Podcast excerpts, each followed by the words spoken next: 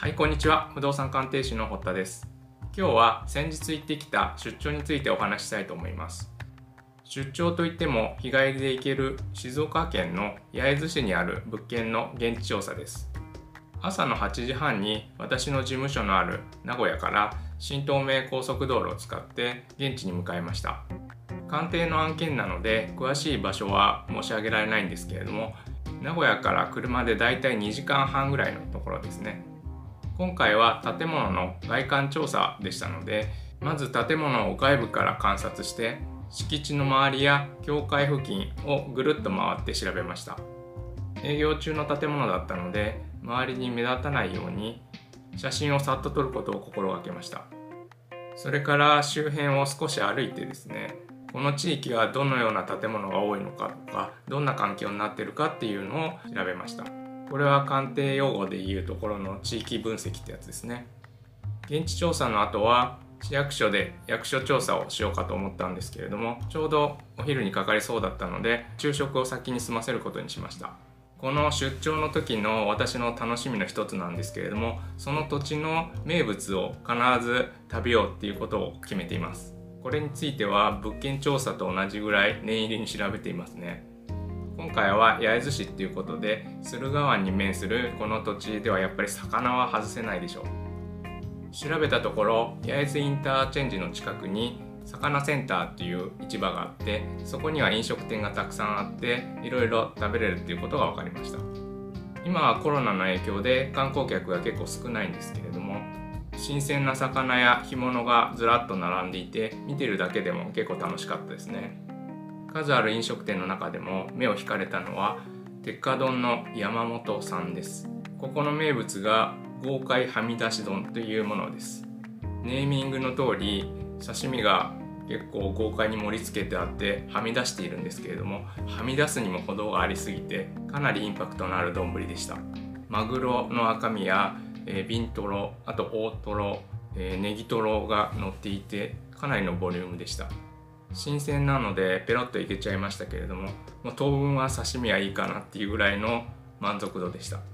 これで値段は2000円。ランチとしてはやや高いんですけれどもこのボリュームなので大変お値打ちだと思います。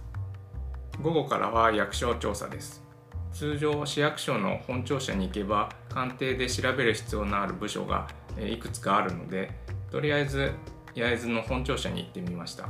何も考えずに行ったんですけれどもこれは空振りに終わりました。今の本庁舎には市民課などしかなくて官邸に必要な課が一つもありませんでした。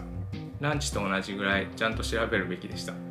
気を取り直して車で5分ほど行ったところにあるアトレ庁舎というところで、えー、法律上の規制などを調べました。都市計画課で都市計画法上の規制あと道路課で道路の福音とか名称あとは調べている物件が条例にかかる地域に入っていたので建築指導課でその条例の内容について確認しました。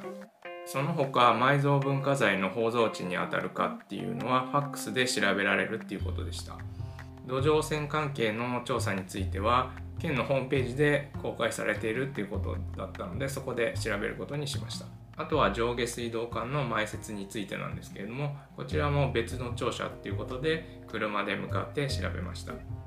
ちなみに現在焼津市役所は新庁舎を建設中で2022年をめどに完成する予定になっています。なので今はあちこちに分散している部署ですけれどもこれが集約されて便利になるかと思います。役所調査の後は実際に取引のあった近隣の取引事例をいくつか回って写真を撮りました。これで調査は終了したので、まあ、帰ろうと思ったんですけれどもせっかくなので焼津の港の方に行ってみることにしました。この焼津港なんですけれども2019年の水揚げ量は全国で第3位とかなりの規模の港になります。水揚げ額でいうと全国で第1位ということでマグロやカツオが上がることで知られています。周辺には水産加工工場なども集積していてこの地域を支える重要な産業となっています。港にいたのは午後の遅い時間だったのでかなり静かなのんびりした感じで釣りを楽しんでいる近所の人たちもいました。夕方に八重洲市を後にして、えまた高速道路で、え名古屋に帰ってきました。事務所に着いたのがだいたい18時ぐらいでした。今回は不動産鑑定士の現地調査について、えお話しさせていただきました。最後までお聴きいただきましてありがとうございました。